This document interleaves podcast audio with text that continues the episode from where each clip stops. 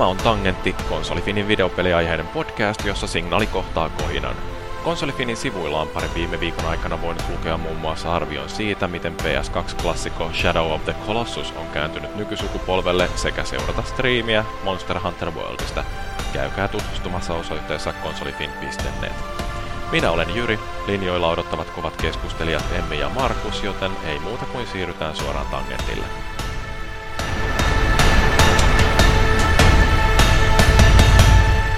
Ensimmäistä lapsesta? Missä olit, kun Sauli Niinistön lapsi syntyi? Sauli toinen. Mä en edes tiennyt, että se oli noin pitkällä jo. Mä niinku, eikö se ihan niinku pari kuukautta sitten vasta kerrottu, että Mrs. Haukio on raskaana? Haluttiin ottaa vaalivauva tähän näin, että tarvitse tulla väittelemään tokalla kierroksella, kun ei paljon kiinnostunut vaalit muutenkaan. Niin, no. Lasketaan plussaksi. Niin syn, oliko se Aha. nyt eilen vai toisessa päivänä? Perjantaina. Illalla. Perjantaina. Mm. Joo, mutta siis tota vaaleihin nähden tietysti tuli ihan pikkasen myöhässä, että olisi pitänyt tulla vähän aikaisemmin, mutta kyllä se saukki näytti pärjäävän ilmankin. Ihan ok, ja toista sai olla niin kuin tarvinnut katsella raskana vaan naista kotona. Pääsi tentteihin käymään siinä kohtaa, niin mikä se mukavampaa. Nee, joo, se viimeisillään varmaan raskaana oleva nainen on ihan kammotus. Se on joo, noihin tärkeisiin tentteihin, että Mm. Vaikka eihän minä tästä mitään tiedä, kun ei ole kokemusta aiheesta. mitään. Näin on kuullut isoja poikkeen kertova. Ja mun sisko ainakin oli hirveän vihane, vihane jonka se oli viimeisillä. Muista kerran oltiin kaupassa, niin se oli tuntui siltä, että kohta käy huonosti, jos sanon väärin. Joo. No mut hei Emmi, sä oot ekaa kertaa podcastissa mukana. Kerro jotain itsestäsi. Hmm. Mitäs, mitäs mä nyt kertoisin? Sillä ihan puskista tulee tällainen kysymys. Se on aina, se on aina työhaastatteluissakin hieno kysymys. Niin on tuore lisäys kuitenkin, pod- äh, tai siis konsolifinissäkin. Joo. Nyt siis mä oon, mulla on tämmönen kirjoituskärpänen, mua on purrut, purrut tota noin muutama vuosi sitten ja aloin innostua arvosteluiden kirjoittamisesta ja sitten ne on sitten johdattanut mut tänne konsolifiniin, kun, kun pitäisi saada, pitäisi saada vähän harjoitustakin ja vähän taitoa kerrytettyä. Niin sulla on podcastikokemustakin, ei kyllä meillä, mutta jostain muualla. Joo, mä oon episodilla ollut tuomiolla podcastissa pari kertaa. Et tiedät kaiken elokuvista. No, ainakin tavallista enemmän. No kerro sä nyt mielipiteestä tästä uh, James Frankon mestariteoksesta The Disaster Artist, koska ruumista on nyt puhuttu jonkin verran, mutta tämä Disaster Artist on vähän tuoreempaa tuomi, äh, tuotantoa. Joo, sillä taisi olla nyt ensi ilta, olisiko, oliko toissapäivänä ehkä? Joo, perjantaina, joo. Mm. Niin, niin käytiin eilen tosiaan kattossa ja se niinku, siis se oli tosi hyvä leffa sellaiselle, joka on nähnyt tämän ruumin aikaisemmin. Ja et koska, koska siitä herää niin hirveästi kysymyksiä, kuka se tyyppi on, minkä, kuinka vanha se on, mistä se on kotoisin, miksi se puhuu noin, miksi se käyttäytyy noin. Ja sit, Niin, mut, ja tietysti sekin, että miksi tämmöinen elokuva on yleensä tehty. Niin. The Room. Sekin vielä. Ja sitten tota noin, eihän se tietenkään kaikkea vastauksia kerro, koska se po- pohjautuu siihen kirjaan, jonka Greg Sestero on kirjoittanut. Mm. Niin, niin esimerkiksi mua kiinnosti eniten, että minkä takia The Roomissa, kun on, on, on, on kohtauksia siinä huoneessa, niin siinä on, siinä on niitä kuvia lusikoista. Ne on kehystettyjä lusikoiden kuvia. Minkä takia ne on siellä? Minkä, minkä, takia, minkä takia hän on ajatellut, että tollaisia on normaalien ihmisten kodissa? Joo, se... Mä lueskelin jotain niin kuin... Uh, IMDBssä on ainakin muutamia sellaisia trivia-pätkiä justiin ruumista ja siinä oli joku ilmeisesti tuotanto uh, porukasta todennut, että nämä huoneet ei voi olla näin aution näköisiä, niin, niin sitten tämä oli tämä Tommy Wiseau lähettänyt jonkun hakemaan jotain rekvisiittaa sinne taustalle ja sitten siellä on tosiaan niin kuin jotain ihme muovilusikan kuvia. Mm.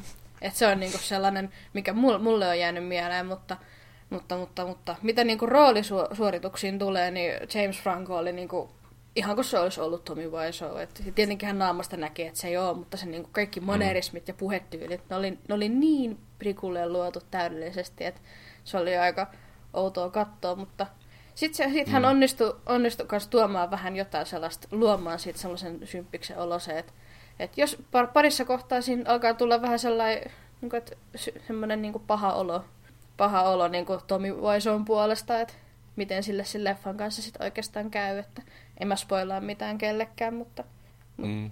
Joo, James Franco on vaan liian nätti poika niin kuin esittää Tommy Wiseauta, mutta toisaalta niin se oli kuulemma koko sen elokuvatuotantoprojektin ajan niin ollut siis siinä Wiseaun hahmona, että se oli ohjannutkin sitä elokuvaa Tommy Wiseauna, että oliko se niin kuin toi Seth Rogenin äiti oli ollut käymässä siellä setillä ja oli niin kuin ihmetellyt, että missä James on, että eikö senkin pitänyt olla täällä näin ja Seth oli vaan osoittanut, että tuolla nice, se on, että nice, se ohjaa tätä elokuvaa.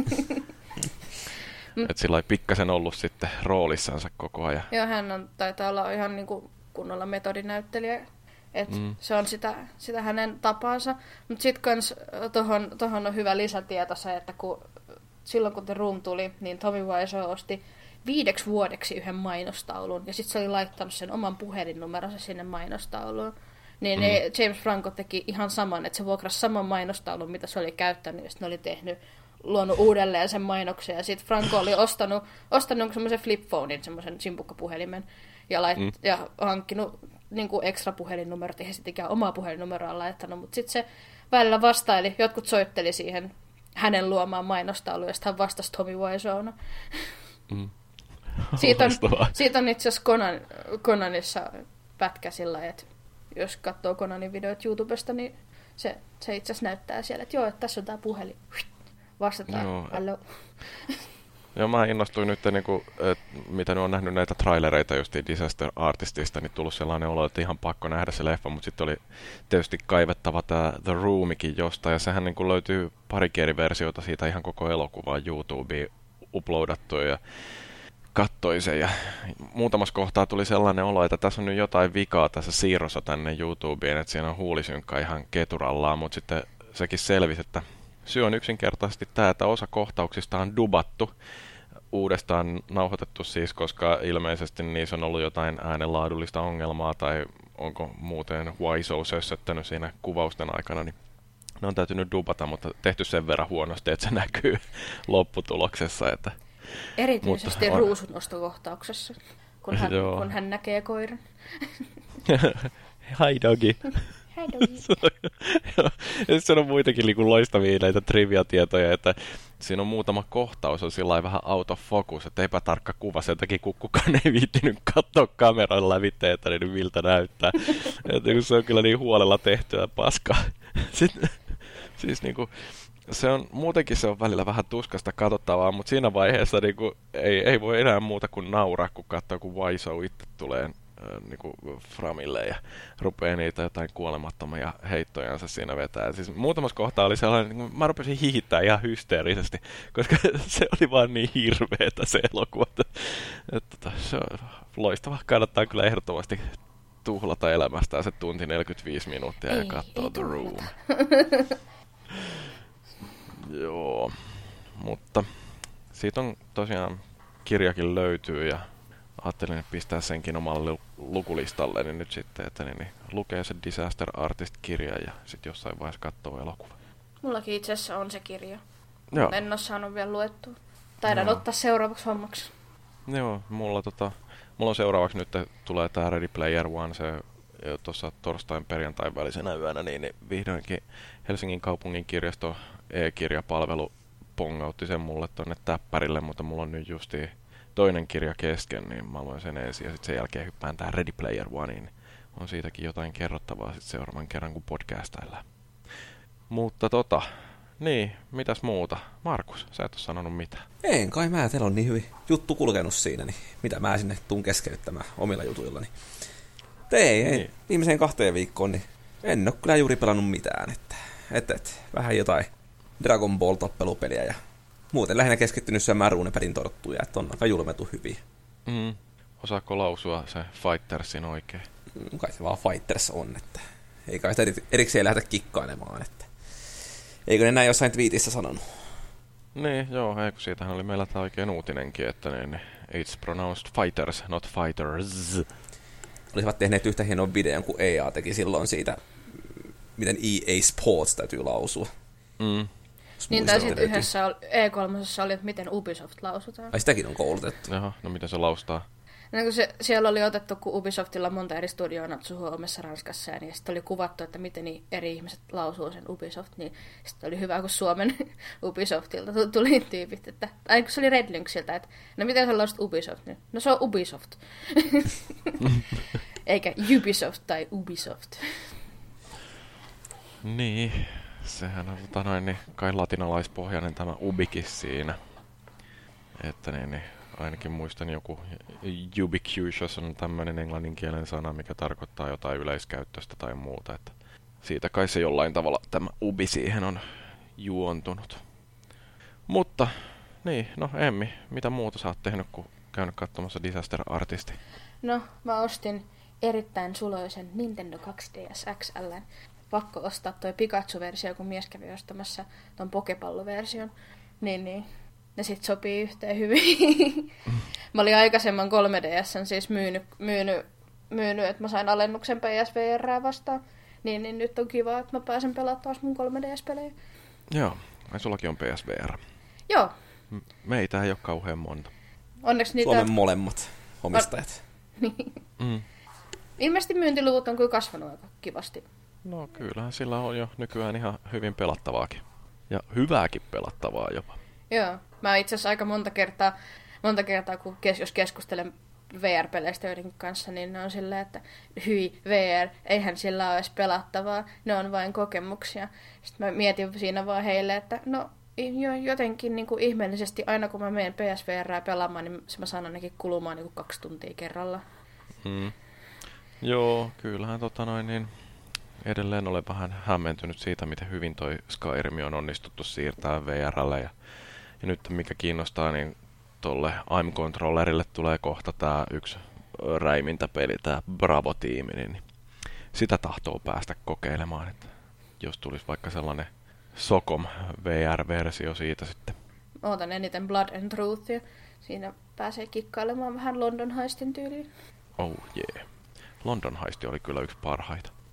Mutta meillähän on siis ihan oikeasti peleistäkin puhuttavaa tänään. Ei kauhean uusia. Uh, on, tota, niin, Emmillä on tämä uh, suomalainen uutuuspeli Quantum Break ja, ja mulla on toi Assassin's Creed Unity, että niin, niin mä oon päässyt nyt jo tästä Ezio-sarjasta eteenpäin Ranskan vallankumoukseen. Kumpaas käsitellään ensin Markus puolueettomana tuomarina voi sanoa, että kumpi on kiinnostavampi. No puhutaanko Unitista ensin, kun se on kässärissä ensin, niin tarvitsisi scrollailla ees taas. Okei, okay, puhutaan. Mä luotan loogisuuteen tässä hommassa. Joo, tämähän on tosiaan sellainen, että kun mä nyt sain sen mun yhden ikuisuusprojektin, eli Pillars of Eternitin tuossa pois työn alta, niin, niin nyt on taas sillä hyvällä omalla tunnolla mahdollisuus pelata jotain muutakin. Ja tähän asti mä oon pelannut vaan huonolla omalla tunnolla Need for Speedia, mutta tota, ähm, niin, backlogia löytyy tuolta jo yllättävän paljon PS4ltäkin ja muun muassa nämä pari, ei tuoreinta, mutta sitä edellistä Assassin's Creedia ja tarvitsi käydä oikein Wikipediasta tar- tarkistamassa, että kumpi näistä oli vanhempi ja Unity oli, niin nyt olen sitten ruvennut sitä pelaamaan. Ja täytyy sanoa, että vaikka mulla on aika paljon tullut hakattua ihan viime aikoinakin noita assuja, niin tämä oli aika sellainen tuore kokemus, että se, sitä on niinku uudistettu ihan merkittävästi tuon flag, Black Flagin jälkeen, että mekaniikassa on ihan selkeästi tehty sellaisia kivoja pikkuparannuksia, että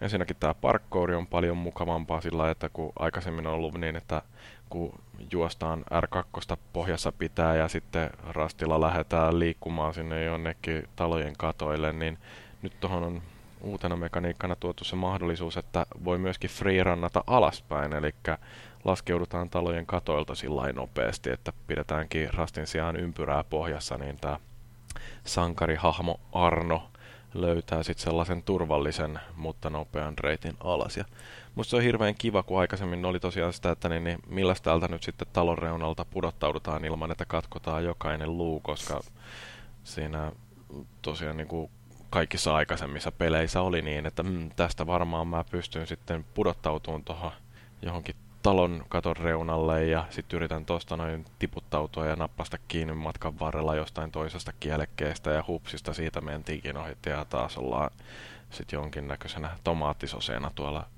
kanveesissa.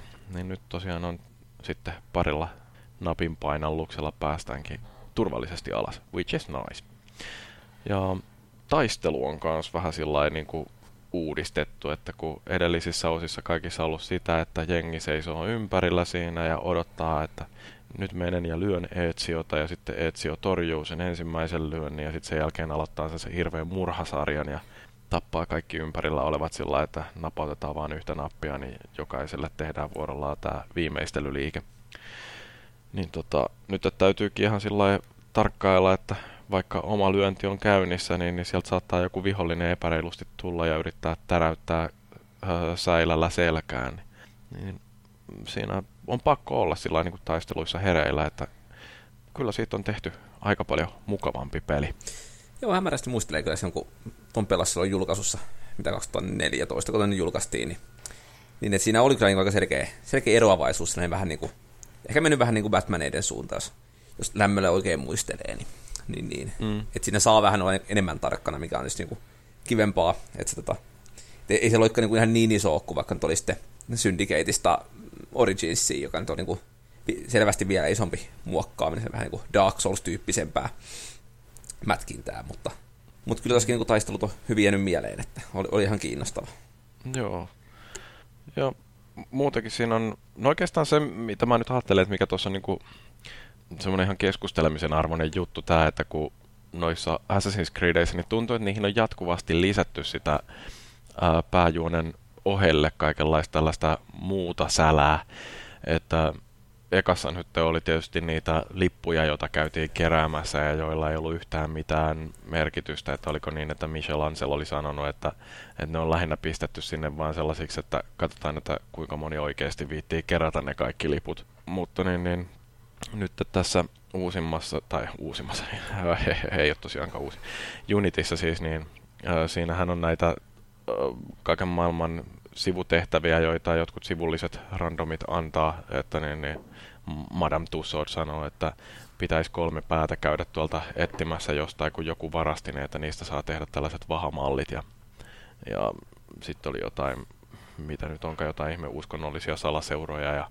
muita tällaisia, jotka sitten pyytää Arnolta aina vähän apua. Ja sitten on, on tämä Café Teatre, joka on siis tämän um, Assassinien tukikohta siellä Pariisissa ja sieltä teatterilta saa sitten jotain tehtäviä, joilla saa kasvatettua sitä omaa incomea ja sitten on vielä näitä tällaisia ihan mielenkiintoisia murhamysteereitä, muistaakseni näistä valuikin mitään?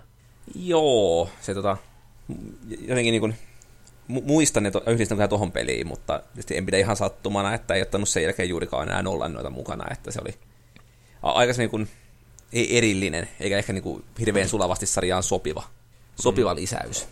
Kyllä. Joo, kyllä se vähän tulee sillä ihmeellisesti, niin kuin, että Arno eksyy jonnekin poliisiasemalle ja siellä sitten poliisimestari sanoo, että hei, sähän voit auttaa mua selvittää näitä mur- murhia, niin sillä niin kuin, että mm, joo, että miten tämä liittyy yhtään mihinkään muuhun, että niin, niin, onko yleensäkin parisilaisilla poliiseilla tapana, että kun joku eksyy sinne asemalle, niin sanotaan, että sähän näytät sellaiselta tyypiltä, joka voisi auttaa mua selvittää näitä murhia. Joo, kyllähän ne niin Syndicateissäkin kun sen Jack Tripperin pelastus läpi DLC vähän aikaa sitten, niin että siinäkin on sitä samaa elementtiä, tietysti johan tuossa Originsissäkin mu- muutamassa harvassa kohdassa, mutta muistakin tuossa oli aika paljon niin kuin, ei enemmän sitä semmoinen fiilis jäänyt, että, mm. et, että, että se niin kuin, oli, oli hallitsevampi elementti Unitissa kuin ollut sitten sen jälkeen. Mm.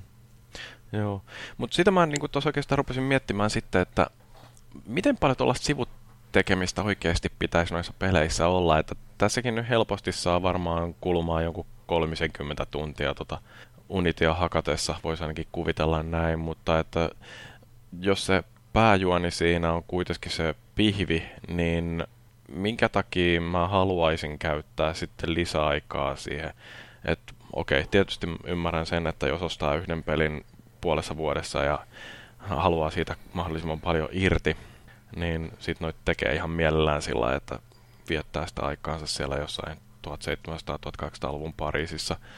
Mutta että onko se hauskaa vai onko se vaan sellaista pakonomasta vääntämistä? Se vähän riippuu. Tuo, tuoko, ne, tuoko ne lisätehtävät sitten niinku, täydentääkö ne sitä pelin maailmaa niinku yhtään?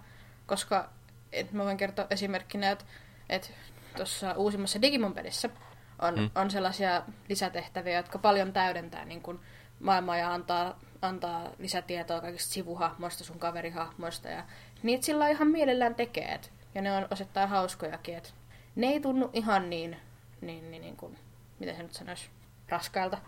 Mm. Niin siis niin Assassin's Creedissä, että niin kuin, sinänsä maailmaa ei hirveästi muista ole syvennetty niillä niin kuin, sivutehtävillä koskaan, mutta niistä jää entä niin kuin, hauskaa sivuhahmoja kyllä mieleen. Vaikka Unitissa just joku Napoleon siellä pienenä veijerina loikkimassa, mikä oli semmoinen niin kuin, aika, aika jännä hahmo siinä, että se oli jotenkin niin, kuin, niin, niin kaikkia muuta kuin mitä ehkä odotti sen olevan. Samoin kuin vaikka Cleopatra sitten tuossa Originsissa, että, että niissä tulee oma pieni hauska juttuunsa, mikä antaa sitten niin kuin li- lisäfiilistä niille. Vaikka siinä se pelillinen puoli pysyykin ihan, ihan identtisenä. Et ky- kyllä tulee tehtyä aina itse niin kuin lähinnä sen takia, että on noihin saavutuksiin niin addiktoitunut, mutta, mutta mm. kyllä ne varmaan muutenkin, että on AC on tehnyt ne mun mielestä hyvin yleensä. Joo, se on vaan jotenkin sillä että kun toisaalta mä tykkään nykyään sellaisista vähän lyhyemmistä, kompakteista peleistä, joissa on ihan selkeä jonkinnäköinen pointti, ja sitten sen jälkeen, kun se peli on pelattu, niin sitten se on niinku ohitte ja Platina Trophy on kilahtanut tilille, että ei tarvitse sillä pakosta sitten oikeastaan lähteä niitä kaikkia sivutehtäviä ja joka ainoata höyhentä keräämään sieltä pitkin poikin karttaa. Toisaalta en mä tiedä, ehkä se on mun oma aivovammani sitten, että tuntuu siltä, että pelistä ei voi luopua ennen kuin se on sataprosenttisesti läpästy. Että terveemmät ihmiset varmaan sitten osaa päästä irti. Joo, niin kuin itselläkin niin saa olla aika, aika semmoinen niin kuin tyhmä trophy odottamassa ennen kuin jättää sen kesken. Että niin kuin Final Fantasy 9 vaikka, mistä nyt puhui varmaan kuukausi takaperin, niin että se nyt on vähän silleen jäänyt, kun pitäisi grindata vaan niin kuin geneerisiä niin kuin satunnaistaisteluita vielä joku kymmenisen tuntia sillä niin kuin mm. nollat taulussa, että se on nyt vähän niin jäänyt oottelemaan, että missä vaiheessa, mutta, mutta niin kuin muutoin, niin olikohan se Unitissa vai juurikin, kun tota, oli joku saavutus, että piti tuhota niillä hevoskärryillä joku tota, mitä, tuhat vai kymmenen tuhatta niin kuin kaupungin esinettä, saattaa olla syndikeittikin. Ja niitä sitten hinkkasi joku kaksi tuntia pyöri jonkun kirkon ympäri siellä tuhoamassa asioita. Ja lopulta platina kilahti, niin kyllä se niin kuin, kyllä sitä varmaan sitten miettii joskus hamassa tulevaisuudessa 40 kuolinvuoteellansa, että menikö tämä nyt ihan putkeen. niin, että, että nyt on elämän tarkoitus löydetty, olen tuhannut tuhat esinettä. Kunhan saan testamentata saavutukseni jollekin, niin sitten se on kannattanut, mutta muuten voi ehkä harmittaa. Joo, kyllä toi niinku, mulla oikeastaan vähän, että kun joku Need for Speed Rivalsista, niin, niin siitä kun ajeli niitä tehtäviä, niin no se oikeastaan meni sillä ihan mukavasti, että pisti vaan uh, podcastin soimaan, kuunteli jotain uh, turhan päivästä jauhantaa samaan aikaan, kun ajeli niitä kisoja tuolla ympäriinsä, niin tota, en mä tiedä, että oliko mulla oikeastaan hauskaa, mutta tulipahan ainakin kuunneltua vähän podcastin backlogiakin pois. Mutta Mut joo, kyllä sitä tota noin, niin luulisi, että näillä kilometreillä olisi jo oppinut, että kannattaa elämässä yrittää löytää jotain sellaisia kokemuksia, jotka on oikeasti miellyttäviä, eikä vaan niitä, jotka tuo jotain virtuaalikikkelin jatketta. Mikä on elämässä tärkeämpää kuin virtuaalikikkeli? Niin, puhut tietysti viisaita. Niin. Mutta kerron nyt, onko sä tykännyt sitä Pariisista tuossa pelissä? Uh, joo, ja kyllä tota noin, niin nyt kun siellä on taas juoksennellut ympäriinsä siellä kaiken maailman tuilerissa ja, ja invaliden alueella ja muualla, niin tullut sellainen olo, että ei itse tarvitsisi päästä käymään taas Pariisissa. Onhan se kuitenkin yksi maailman kolmesta hienoimmasta kaupungista. Et kyllähän toi niin kuin, musta koko sarja ylipäätään hyötyy niin paljon siitä, että se vaihtaa sitä miljöitä sellaisiin paikkoihin, mm. missä harvemmin peleissä pyöritään, mikä tekee sitä niin kuin kiinnostavaa pelattavaa, aina kun tulee uusi osa. Et mm. Siinä missä joku geneerinen räiskintäpeli ei sitten ihan pääse siihen, että kun se on samaa harmaata ankeutta, niin niihin kyllästyy niin paljon nopeammin kuin tuohon Assassin's Creed, vaikka noikin niin kuin toistaa tietysti itsensä hyvin pahasti. Niin.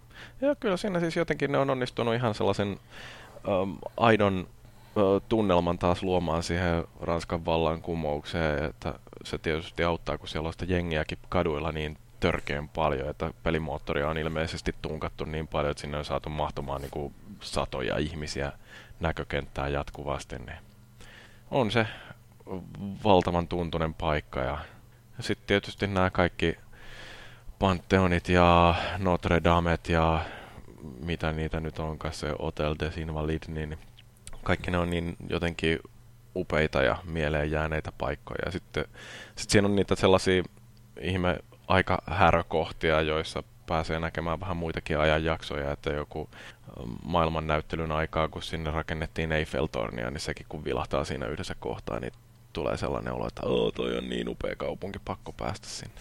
Jaa, niin, no se tossa pelissä, ainakin syndikeittiin se jo yhdistelinkin, mutta niin tossahan ne olikin. Joo. Niissä oli Ne kyllä on- fiilistä. Ne oli kyllä ne riftitehtävät sitten ihan täyttä turhuutta. Että... No siitä niin. joo, vähän se, niin kuin, tosi irrallisia, mutta toista taas niin kuin, ei ne ole missään kohtaa haitannutkaan, että silleen niin kuin viihtyi niiden parissa kuitenkin, mikä on niin kuin, Niin, erikoista. on pakko suorittaa, jos haluaa saada trofi. Niin. Oota vaan paljon, kun hajoat siihen DLC, jos sä näet pelat. Öö, Dead Kings, se oli nimeltään se. Aha, okei, okay, joo. No, kyllä se mulla on ladattuna, mutta niin, niin, jos se on silkkaa riemua, niin voi olla, että jää väliin. Siis en, en muista, miksi en tykännyt, mutta muistan, että en tykännyt. Se on taas tämmöinen niin kuin, vähän niin kuin kännissä hakisi kebappilasta ja saa huonoa ruokaa, niin sitten vihaa paikkaa loppuelämänsä. Mm, joo, erittäin hyvä kiteytys tästä ongelmasta. Mutta joo, en mä tiedä, ei mulla nyt vielä tässä kohtaa mitenkään hirveästi muuta kerrottavaa tuosta Unitista, että niin, niin toivottavasti mä löydän siihen jostain kooppiseuraa, koska siinä tarvii niitä kooppitehtäviä suorittaa, jos haluaa saada Platina Trophy. Ja yksinkin ne on kuulemma mahdollisia, mutta sitten rupeaa jossain kohtaa sattuun päähän, kun ne on niin vaikeita. Katsotaan, jos pyydät kauniisti. On se tuossa hyllyssä meina. Aha, onko sulla siitä jo Platina? On, on, on, on. Kauan sitten. No, kahtellaan. Mä soitan joskus ja sanon, että Markus, tuu pelaa. Joo, mutta lopetetaan jauhanta siitä. Meillä on toinen huippupeli. Ajan hermolla sekin. Mutta sitä ennen voisi vähän keskustella tästä yhdestä niin kuin oikeasti ajankohtaisesta aiheesta, joka tuli, kun Polygonissa oli ollut tämä artikkeli, että mitä Microsoftin pitäisi tehdä kaikilla rahoillansa. Ja sitten siinä oli heitetty tällainen ö, yksi idea, joka jostain kumman syystä jäi sitten elämään, että jotkut ihan otti sen tosissaan. Eli että Microsoft voisi ostaa EAN. Pidättekö millään lailla järkevänä ajatuksena? Miksi ostaa Jenkkien viidenneksi vihatuin yhtiö ja tehdä Niiden- sillä jotain? No siis tällä hetkellä tietysti niin kuin Microsoftin tilanne on vähän semmoinen niin kuin kehnohko ton Xbox Onein suhteen, että se nyt on vähän niin kuin hä- hävinnyt mm. tämän sukupolven, eikä sitä mihinkään pääse. Ja sitten kun miettii, millä se niin kuin pä- pääsisi eteenpäin, niin tietysti se, että miettii mitä lisenssiä EAlla on.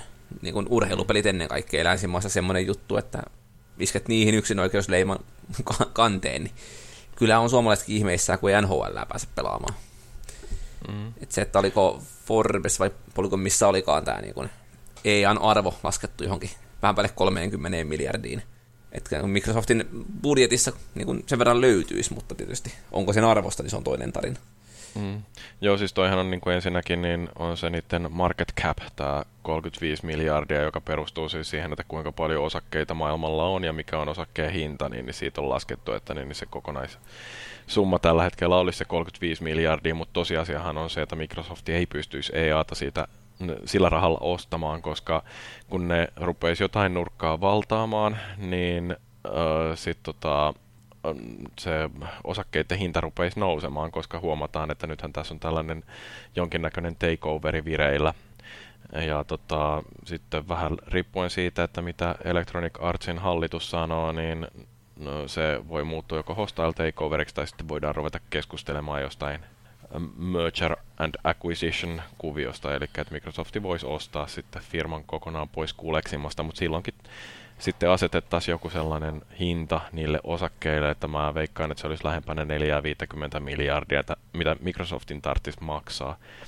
Mutta sitten on niinku sen jälkeen, kun tämä raha on käytetty, ää, niin tota, sitten sen jälkeen on tietysti kysymys, että milläs toi um, Microsoft saisi ne rahansa takas, koska eihän tota niinku kylvetä tolleen fyrkkaa ihan vaan sen takia, että et tota noin, niin sitä on.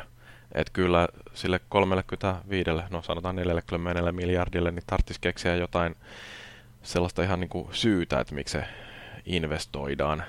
Niin tota, mä en niin kuin usko, että ne pystyis saamaan tota rahaa ihan nopeasti takas, kun oliko niin, että vuonna 2016 EAN voitto oli jotain tyyliin 700 miljoonaa, että niin kuin, ostaisiko Microsoft sellaisen pumpun, jonka hinnan takassaamiseksi niin kuluisi 60 vuotta, niin ehkä ei. Joo, eihän se hirveän järkevää tietysti ole, että niin kun, ei, ei se niin fyffeä vaan tuu sitten niin liiaksi takaisin, vaikka niin alkaisi kuinka myllyttämään niitä niin brändejä pois sieltä, että jos siellä niin Star Warsista pystyisi rahastaa enemmänkin kuin mitä joku EA tällä hetkellä tekee, että on aika, aika mm-hmm. pih, pihdänneena sen kanssa ollut, mutta, mutta ei nyt niin kuin, 50 miljardia kaavissa siellä niin kuin useampaan vuosikymmeneen kuitenkaan. Mm. Se on aika semmoinen niin kuin, sy- kuolleena syntynyt idea se. Niin. Ja sitten vielä mitä näihin urheilulisensseihin tulee, niin nehän ei ole EAN omaisuutta. Että ähm, FIFA ja NHL, NFL, niin, niin ne voi kaikki neuvotella ne sopimukset uusiksi. Ja aivan varmasti tuollaisissa sopimuksissa on yleensä niin kuin pykälä, että ää, jos omistus vaihtuu, että ää, EA esimerkiksi niin kuin tosiaan ostetaan osaksi jotain muuta firmaa tai jos se liittyy johonkin muuhun firmaan, niin siinä kohtaa voidaan sitten neuvotella nämä lisenssisopimukset uusiksi. Ja mun on vaikea kuvitella, että varsinkaan joku FIFA esimerkiksi suostuisi siihen, että um, niiden lisenssi muutettaisiin Xbox yksin oikeudeksi. Ei varmastikaan, mutta lisenssi varmaan sieltä saisi olla edelleenkin niillä ja varmaan kilpailijoita tulisi sitten paljon enemmänkin sen jälkeen, mutta tietysti Fifalla ja ei alla ylipäätään on peleillä se niinku brändi olemassa, joka tietysti mm. niinku on se vannoutunut yleisö. Niin. Et tietysti jos se niinku pakottaa yhdelle alustalle, niin niinku, kyllä, kyllä tosi moni seuraisi sitä. Mm. En tiedä, siinä olisi kyllä ihan mielenkiintoinen sit se, että niin, niin, jos Microsoft ostaisi sit sellaisen lisenssin, että ne voi julkaista FIFA-pelejä Xboxille ja PClle ja ehkä jollekin Nintendolle tai tälleen, mutta sitten Sony ostaisi itsellensä toisen lisenssin, että ne tekisi pleikkarille yksinoikeuspelejä. Niillähän on kuitenkin ihan hyvät studiot, muun muassa se, joka tekee näitä uh, baseball-pelejä, niin ilmeisesti ihan pätevä urheilupelistudio siellä jossain Jenkkilän päässä. Se tietysti ja varmaan joku 2K kanssa aika nopeasti löytäisivät niin kuin yhteisen sävelen sen suhteen, että mm. miten lähdetään etenemään asian kanssa. Mutta joo, mä en siis tosiaan jaksa uskoa, että Microsofti olisi niin tyhmä, että menisi ja ostaisi ihan. Joo, ja onhan se kai niin kuin, aika suoraan jo sanottukin, että, niin kuin, että, että vaikka spekulaatiota olikin, että niin, niin EA kuin Valven ostaminen molemmat on niin kuin, mm. täysin kuin fanihaaveilua, että, että aina voi pohtia, mutta ei todellakaan ole tapahtumassa. Niin. Eikö Valve niin, niin sehän taitaa olla vielä suurimmaksi osaksi Gabe Newellin omistama. Taitaa olla. En nyt mene valehtelemaan mitään varmaa kuitenkaan. Niin, että jos ei Gabe halua myydä, niin Microsoftilla ei ole paljon mm, tehtävää sitten to, tai tehtävissä Valven suhteen. Joo, ei, ei. No, riittävästi laittaa dollareita pöytään, niin hän Gabekin sitä lähde, että jos nyt joku Star Wars saatiin nostettua aikanaan Disneylle, niin mm. kyllä, kyllä kaikki on myytävissä, mutta Gabeillä varmaan ihan mukava, mukava tilanne tällä hetkellä. Että. Musta tuntuu, että Gabe varmaan haluaisi aika paljon, paljon, paljon enemmän rahaa. Mm, joo, no ei sillä Gabeillä ei varmaan ole pulaa rahasta, varsinkin kun ajattelee, että miten paljon joku Steamkin tekee hilloa koko ajan. Niin, niin tota, Microsoft voisi aika paljon joutua maksamaan, että Gabe suostuisi myymään. Et jos rahasta on kyse, niin sitä kyllä riittää jo muutenkin. Joo, tässä nyt viime vuoden lopulta sanoo Wikipedia, että Gabeillä tuota omaisuutta 5,5 miljardia, että mm. kyllä sille nyt kauppalaskut maksaa vielä tämän kuun. Olisi kiva, kun olisi rahaa tolla. Olisi se kyllä. Joo. No mutta niin, mitä ton Microsoftin sitten pitäisi tehdä? No se on nyt tietysti hy- hy- hyvin jännä kysymys, että nythän ne sen niin kuin oman Game Passinsa tuossa julkistivat, mikä on niin kuin pelaajille aivan julmetun hyvä. Sitä on käytännössä niin kuin kuukausimaksullinen palvelu, johon tulee sitten mm. ainakin yksinoikeuspelit. Sea of Thieves ja Crackdown 3 nyt on luvattu tälle vuodelle jo ainakin. Mutta sehän tietysti niin kuin hy- hyvä pelaajille, mutta huono, huono kaupoille. Että siitäkin Briteissä ja pelistudiot suivaantuu aivan täydellisesti. Että kaikki pienet, tai ei nyt kaikki, mutta iso osa kivijalkamyymälöistä, kun muutenkin katteita niin kuin peleissä vähän vähäiset ja muuta. Mm. Ja sitten aletaan sanomaan, että kympillä päästä käsiksi Sea of Thievesiin, niin ei hirveästi mieltä ottaa nämä peliä hyllyyn sen jälkeen. Niin on se kyllä, jos se ajattelee, että joku tykkää ostaa noita pelejä uutena, ja nyt sitten Microsoftin yksinoikeuspelit tulee uutena niin kuin saman tien sinne Game Passiin, niin eihän se tarkoita, kuin, että kaksi uutta peliä joka vuosi tulisi, niin se on sitten melkein maksettu se Game Passin hinta sillä. Et että mitä niin kuin järkeä sitten ostella näitä uh, ainakaan Microsoftin pelejä enää jossain erikseen paketissa. Ja sitten sinne tulee niin kuin muidenkin julkaisijoiden pelejä, joskaan ei nyt ihan heti day one, mutta jossain vaiheessa, niin, niin kyllä se varmaan söisi ainakin käytettyjen pelien kauppaa melkoisesti, ja sehän on noille pelifirmoille, tai siis niin kuin pelikaupoille se kaikkein tuottoisin. Joo, ja siis tosiaan brittiläisiä myyjiä, kun niitä oltiin haasteltu asian tiimoilta, jotka niin sanoi, että ottavat konsolit ja pelit pois myynnistä, tai ainakin nämä yksinoikeuslaitteet. Tietysti puhuvat, että niin kun, kun kate on valmiiksi niin kun noin neljä dollaria per, per peli, että se niin kun, pointti on vähän nollassa, ja tosiaan kun ei niin kun nämä pelit tule myyntiin u- uudelleen sinne sen jälkeen, niin ei, ei kannata. Toki täytyy sanoa, että no, nostin hattua siinä kohtaa, kun tämä yksi, mikähän myyjät olikaan, mutta sano käytännössä, että niin kuin ei, ei ole huolissaan, että olisi vasta sen jälkeen, jos Microsoft, niin, tai Microsoftin pelit olisi hyviä, tai jos joku Ubisoft tekisi näin. Se oli aikaisemmin mm. kuin Baller vastaus asiaan, että niin kuin, ei, ei tämä niin paha. Jos Microsoftin pelit olisi hyviä. Mutta siis se on ylipäätään jännä, että niin kun, jos miettii vaikka Xbox 360, niin sehän kuitenkin niin kun, harjas viime sukupolven hyvin pitkälti sen takia, että niin yksinoikeuspelitkin oli tosi hyviä. Ja tietysti mm. niin kuin live oli e- ehkä silloin vielä parempi kuin PSN. Ehkä vieläkin joidenkin mielestä, en tiedä. Mutta tota, mutta niin kuin mitä Xbox Oneille tuli yksinoikeuksia viime vuonna? Niin kuin Halo Wars 2, mutta tuli oikein mitään muuta? No joku Forza-peli ja joku... Mm, niin. Mutta mut, niin siellä siinä? on aika niin kuin vähäisellä.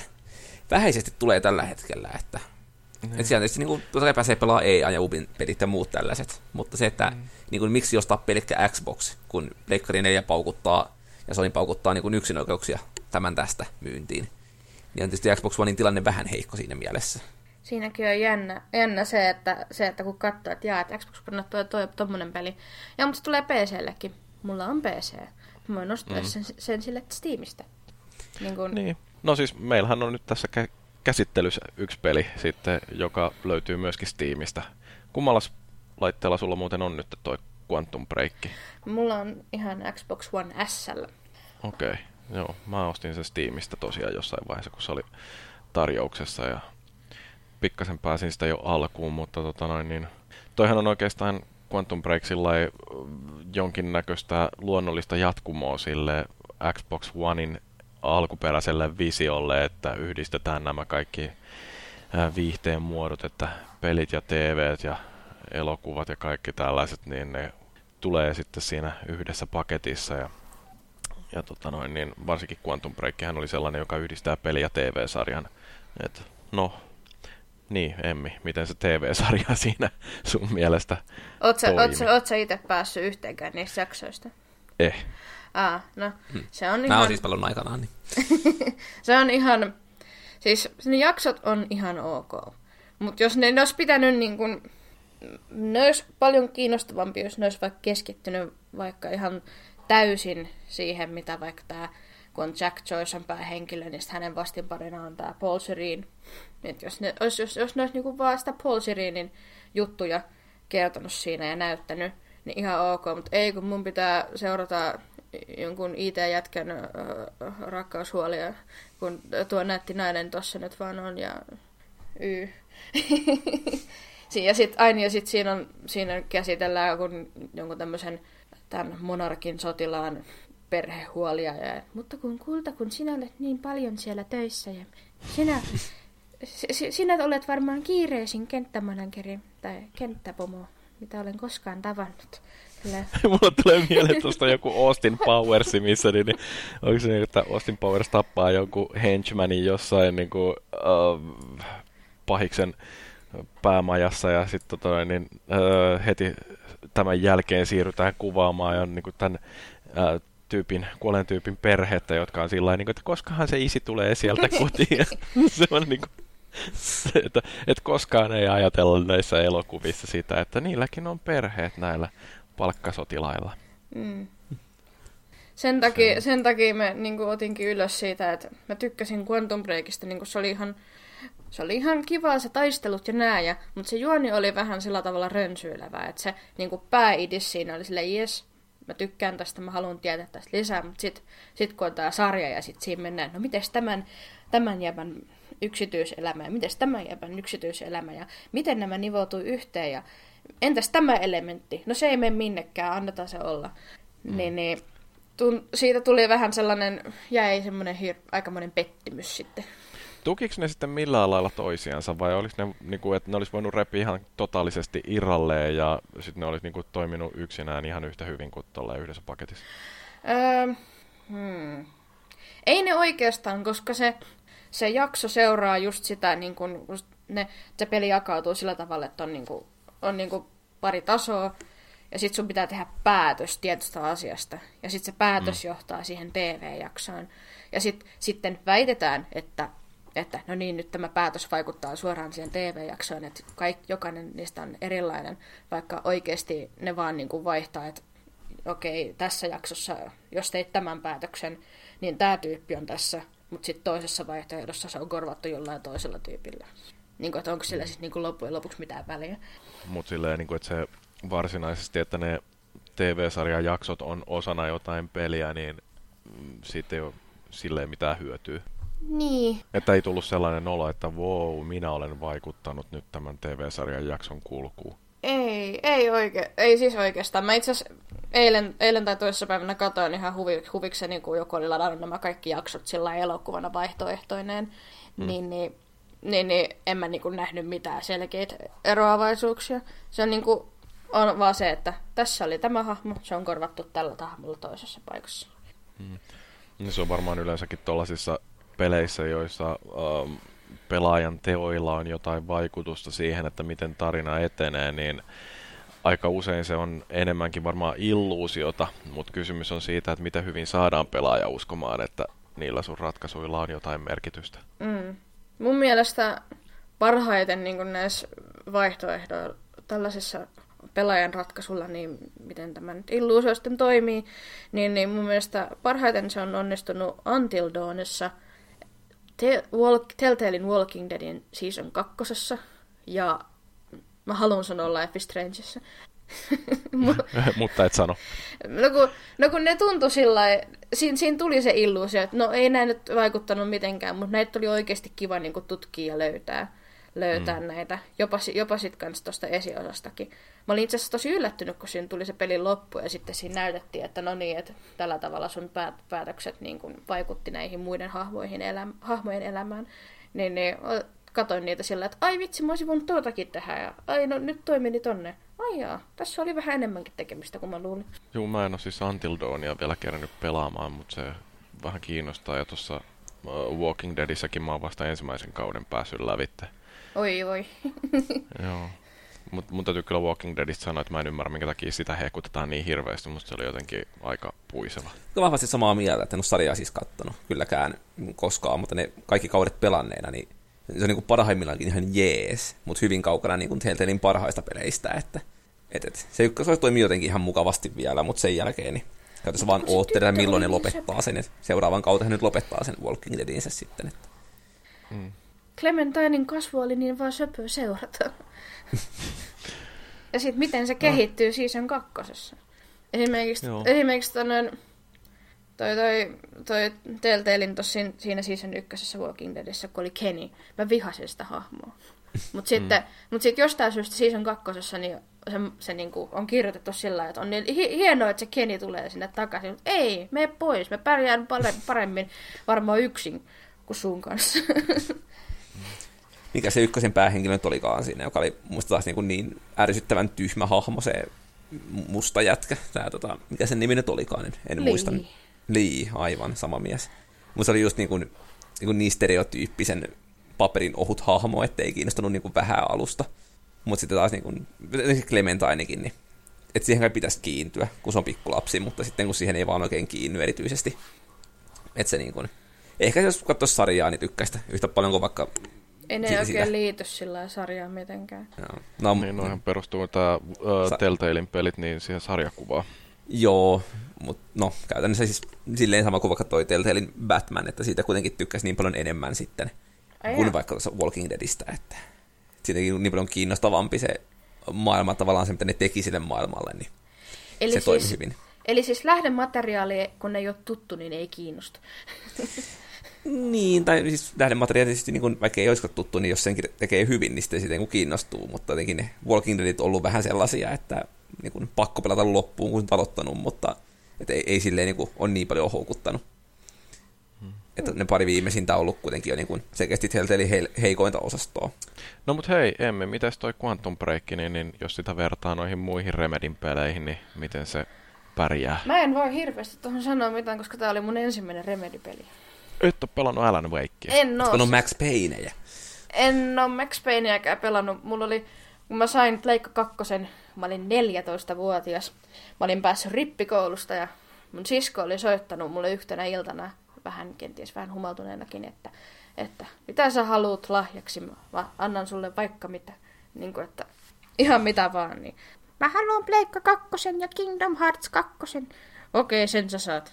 Yeah. Täytyy minä tuohon sivumainintana vielä sanoa, että nythän on siis humppasäkki Rockstarilla, jolla saa niin kuin, vajalla kahdeksalla eurolla molemmat Max Payneit PC. Jopa minä ostin PC-pelejä, kun noin halvalla saa ja ei ollut vielä valikoimassa. No ehkä mä sen sit ostan. Käy ostamassa, kyllä kannattaa. Mutta vähän mä oon nyt kyllä sillä tavalla hämmentynyt, kun eikö Quantum Break on niinku Remedin seitsemäs vai kahdeksas peli jopa? Um, en nyt lähde arvailemaan. Siis, mitä, mistä lasketaan?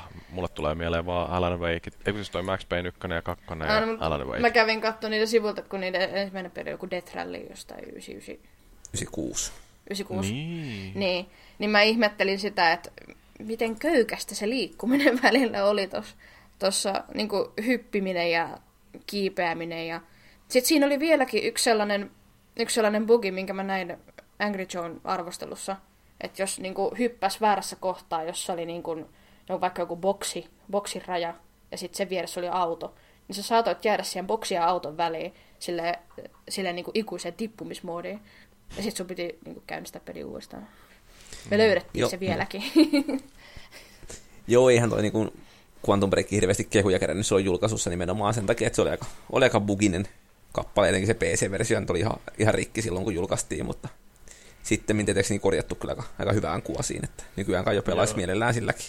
Joo, ja Remedyhän ei ole sellainen uh, studio, joka olisi uh, erityisesti niittänyt mainetta sillä teknisesti vahvana.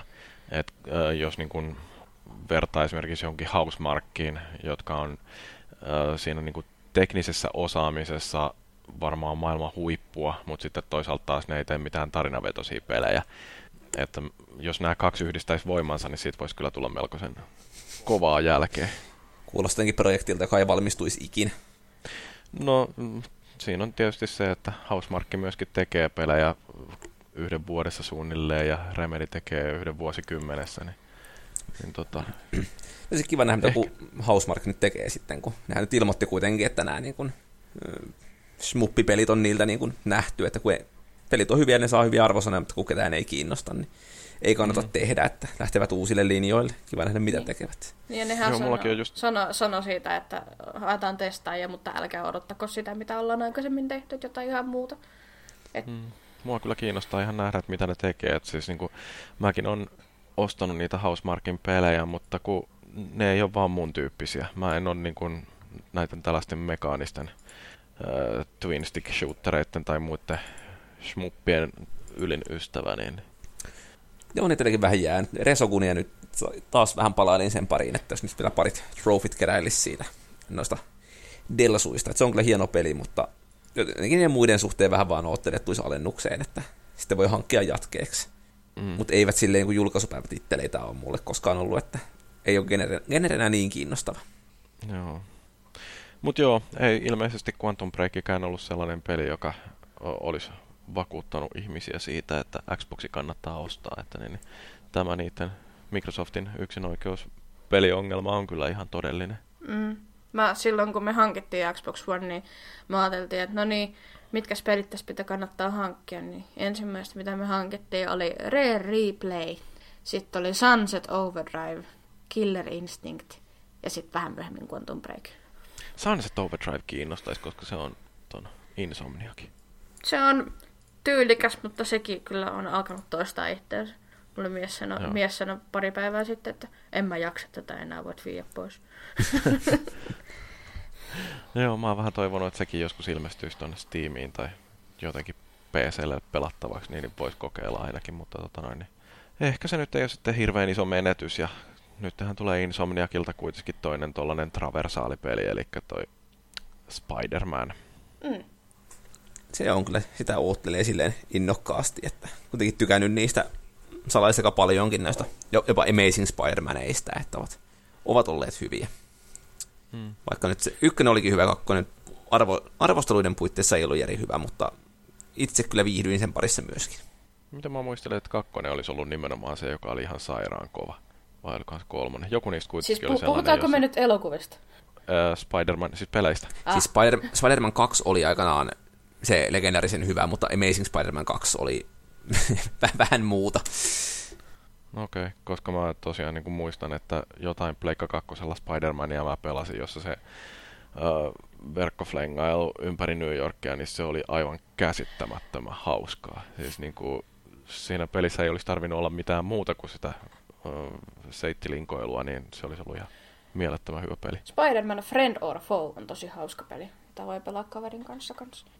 Siinä, mm, siinä, siinä... uusia joskus, niin pääsis pelaa itsekin. niin. Joo, mutta tota, niin, saa näkee. Mä en ole jotenkin jaksanut hirveästi innostua nyt siitä Insomniakin uudesta Spider-Manista, vaikka onkin Insomniac-fani noin muuten, mutta kyllä mä sitten toisaalta varmaan siinä kohtaa, kun se tulee tonne pleikkarille, niin sorrun ja mahdollisesti jopa tykkään. Se on varmaan nykyään aika tyypillistä, että pelejä tulee niin paljon, että ei oikein jaksa ennakkoon innostua ihan rajattomasti, että kyllä se niinku tykkää ja silleen odottaa, mutta ei, ei oikein sellaista, niinku, se, sellaista fiilistelyä ja hypettelyä kuin joskus ai, aikanaan, kun pelejä tuli niin paljon vähemmän. Että Sellaista se on. Ja backlogiakin riittää, niin miksi sitä nyt kaikki uudet ostamaan heti kättelyssä? Näinhän se. Mutta, mutta että... niin, jos se niin Xbox One-peleistä vielä se, että et, et, oliko teillä Sea of Thievesin tai Crackdown kolmosesta kiinnostuneita? Sea of Thieves on niin kuin, tosi hyvä. Pelasitko sä betaa? Pelasin mä betaa ja mä pelasin jopa tota alfaakin. Oi, onko sä tykännyt sitä minkä verran? On, siis se on jos, jos on vaan kavereita, joiden kanssa pelaa, niin se on, niinku, se on erittäin hauskaa, hauskaa puuhaa. Mutta vähän siinä kyllä tietenkin riippuu, että kuinka niinku riisuttu versioita noi oli, noi alfa ja beta, koska betassakin oli otettu jotain juttuja pois, mitä oli alfassa. Ehkä sitten niinku halutaan pitää yllätyksenä sitten julkaisussa. Mutta vähän siinä niinku piti testijaksoja aikaan ja vähän niinku keksiä vähän omaa hauskaa. Että... Niin, laiva, laivan, laivan tota noin seilailu ja muiden piraattien haastaminen oli tosi, tosi hauska. Joo, siinä on semmoinen Microsoft yksin oikeus, mitä tälle vuodelle oikeasti otteleekin, että se voisi olla sellainen, minkä hankkiikin. Niin, että vihdoinkin peli, jonka takia kannattaa ostaa Play ja toi Xbox One. No joo, kyllähän se tulee jossain pelykerroksen alla onkin, mutta, mutta aika vähän, vähäkkäästi tulee tietysti käytettyä, valitettavasti. Musta, tuntuu, mm. että siinä olisi hyvä, tuo Sea of Thievesissä, niin olisi kyllä hyvä niin kuin, hyvä idea Microsoftin markkinoida enemmän sitä perheille, koska, koska se, että sä pystyt, siinä on myös Play Anywhere-mahdollisuus, että sä voit pelaa Xbox Oneilla ja tietokoneella kanssa samaan aikaan. Ja se on niin, se ty, tyyli, piirrostyyli siinä on sellainen, että se voisi miellyttää, miellyttää lapsiakin. Voisi nähdä rommia, että on aina plussaa lapsille. Sitä voi sanoa, että se on vaan mehu. Paitsi, että siinä kyllä yrjö, jos sitä lyö liikaa. Simulaattori. Jees. No mut hei, onks Quantum Break käsitelty? Puhuttiinko me siitäkin jotain? Kyllä me jossain kohti käytiin piipahtamassa sillä alueella. Joo. silloin kun se aikanaan tuli ja arvostelin sen, niin lupasin itselleni, että pelaan uudestaan. Ja ihan vielä en ole pelannut uudestaan, mutta te- tekisi mieli, mutta kun ei vaan oikein ole jaksanut. En tiedä, niin, mitä sinä mättää. Niin, no sitä mä, silloin kun mä aloin rustailla näitä ajatuksia tosta ja, ja luin vähän Wikipediaa ja sitten siellä oli, että pelintekijät toivoo, että, että koska juoni on niin monimutkainen, että sitä pitäisi pelata uudestaan, että sen tajuaa kaiken, mutta ei, sit, ei se ole sillä tavalla monimutkainen, että sitä niinku kiinnostaisi pelata heti se uudestaan. Voi Et ei jäänyt kaivelemaan mikään. Kolmannen persoonan räiskintäpeli on vähän semmoinen genre ylipäätänsä, että aika harvoin se niin pe- pelin oikein kestää uudelleen peluuta, että ei se, sitä on niin vaikea enää innovoida uudestaan sitten kyllä se on niin kuin vähän nähty. Toisin kuin sitten elokuvista, niin kuin esimerkiksi tämä The Room on sellainen, että se on pakko katsoa uudestaan, että ymmärtää, että mitä helvettiä siellä tapahtuu. Johonkin tuhlas aikansa, mutta ei tiedä oikein, että mihin. Joten toistaa virheensä. se oli hirveä elokuva, se oli kauhea. Oh, Mä katoin, mä katoin, katoin sen tota, noin kavereiden kanssa. Meitä oli jotain kuusi henkeä samassa olohuoneessa. Me vaan naurettiin niin pitkin leffaa. Ja välillä, välillä oli silleen, miksi toi, miksi toi tekee noin? Miksi, miksi, miksi näin tapahtuu? Miksi tässä on taas seksikohtaus? Siinä on varmaan tunnin sisällä niin kuin neljä tai viisi niitä. On silleen, joo, joo, joo. Joo, se on kyllä hämmentävä semmoinen sillisalaatti, että niinku, mitä kaikkea siinä on. Siinä on niinku isketty jotain syöpäsairasta äitiä ja ää, huumekauppaan sekaantunutta naapurin poikaa. Ja Komedia. sitten tietysti tätä parisuhdraamaa ja, ja sitten ne on siellä katolla ja heittelee siellä jenkkifutista ja voi juman kautta. Siis niinku, se on niinku, niin käsittämätön sekamelska, että se niinku, ei missään mitään järkeä upea elokuva. Kannattaa kyllä ehdottomasti katsoa. Mä pistän sen linkin jonnekin tuonne foorumille, että kaikki pääsee katsomaan The Roomin YouTubesta. Mutta katso sä sitten samassa hengessä se The Lobsteri jossain kohti, kun kerkijät. Aivan upea elokuva. Joo, täytyy varmaan etsiä jostain joku Viaplayn kolmen kuukauden ilmaisjakso, niin, niin siinä aikana voisi ehkä etsiä katsoa. Sori, mulla ei ole enää ylimääräistä. Jee, no mut hei, peleistä on varmaan keskusteltu. Minkälaisia tulevaisuuden suunnitelmia teillä nyt on seuraavalle parille viikolle?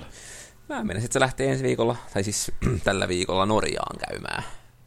Joo, Pari päivää siellä ja kerron parin viikon päästä sitten minkä takia, että se on jännittävä pelireissu, ei kai siinä. Uuu, Ja sen jäl- salaperäiseltä. Kyllä. Onko Norjassa jotain studioita? Ehkä, luultavasti, Aa, eikä ne muuten joo. sinne raahais, mutta, tota, mutta, mutta sitten olympialaiset. Pääsee taas katsoa jotain alamäkikelkkailua. Ei, mm. ei voi keksiä mitään parempaa tekemistä ensi viikonlopulle kuin kelkkailu. En tiedä milloin alkaa, mutta toivottavasti silloin. Joo, olympialaista niin semmosiakin juhlistetaan. Kyllä. Ei kyllä voisi kiinnostaa vähempää. Miten sä voit olla noin kerettiläinen? En mä tiedä, mä ei niinku oikeasti joku talviurheilu, niin, niin ei, ei siinä oikein mitään sellaista, mikä mua kiinnostaisi katsella. Ei hätää, Tarjot. kiinnosta. Mm. Tarjoat juomaan sitten torilla, kun Suomi voittaa lätkäkultaa. Meinaatko, että voi tulla kultaa? No siellä on ne neutraalit venäläiset käymässä tietysti, että se voi tietysti olla kanto kaskettavana, mutta, tota, mutta, mutta aina on toivoa. Paras yhdestä formaatti se niin kuin jättää aina niin kuin pelivaraa. Mm, Syteen tai saveen. näinpä. No mitä, onko Emmillä jotain suunnitelmia? Ah, yritän saada Digimon-pelin arvostelun valmiiksi. Eipä sit niinku muuta, että aina, ne niinku, aina on toi, että tyhjennetään tätä backlogia. Niin, mullakin on vähän sillä että niin tarttis varmaan tota Unitia tuossa nyt pelailla ja sitten toisaalta niin en mä tiedä pitäisikö sitä Quantum Breakiakin vielä kokeilla, että niin, niin, kuinka hyvin se nappaa otteeseensa sen ensimmäisen kohtauksen jälkeen. Mm. Mutta niin, niin, mä saatan skipata pari viikon päästä tuohon podcastin jakson, kun on vähän fundeerattu tuon rouvan kanssa, että lähdetään käymään Tallinnassa. Täytyy käydä täydentämässä noita varastoja. Selvä. Trokaa ja lähtee liikkeelle. Kyllä. Aiotteko vanhassa kaupungissa käydä? Voiko Tallinnaan mennä ilman, että käy vanhassa kaupungissa? No on tässä, Ravintolasuosituksia voi lähettää. ne on tässä superalkoja muuallakin. Mulla vaan ainoa muisto Tallinnasta on se, että me käytiin just siellä vanhassa kaupungissa ja siellä oli joku ravintola, missä tarjoili semmoista käppyräkenkät. Mm, toi kuulostaa siltä yhdeltä oluttuvalta, jo- jossa oli jotain yrttiolutta, kohan mä oon sellaisessa jossain nappassa. Mä olin kyllä kymmenen, kun mä olin siellä. Okei. Okay. Se on nykyään ihan kiva kaupunki. Se on ihan mukava, vaikka tietysti niin kuin tekivätkin parhaansa, että suomalaiset lähtis muualle nykyään viinaa ostamaan. Että Mm. alkoivat tuuliviireilemään se veroprosenttinsa kanssa siellä. Se, sehän meni hienosti. Joo, no mutta on se siellä kuitenkin tota, edelleen kai pikkasen halvempaa, jos keksii muitakin syitä käydä siellä, kuin pelkästään trokata kauheat kasat halpaa olutta. Enkä minä sieltä olutta tuo. Väkeviä. Väkeviä. Oh my God. Ää. Minkälaista, minkälaista juomaa tämä absintti oikein on? Niin, siitä tulee ainakin keijukaismainen olo. Siinä tulee. Miksi minä? Jeps. No mut hei, ei kai tässä tarvi enempää aikaa kulutella. Mä luulen, että tangentti on tältä erää ohi ja tämän podcastin lisäksi konsolifin sisältöä kannattaa käydä lueskelemassa osoitteessa www.konsolifin.net ja muistakaa seurata meitä Facebookissa osoitteessa facebook- facebook.com kautta konsolifin ja Twitter Twitterissä tunnuksella at konsolifin ja Twitchissä osoitteessa twitch.tv kautta konsolifin. Ja sitten meidät löytää myöskin YouTubesta ja Instagramista. Niin, omasta ja osallistujien puolesta kiitos kuuntelijoille. Joku palaa radioaloille todennäköisesti taas pari viikon kuluttua. Siihen asti pitäkää peukalot vetreinä.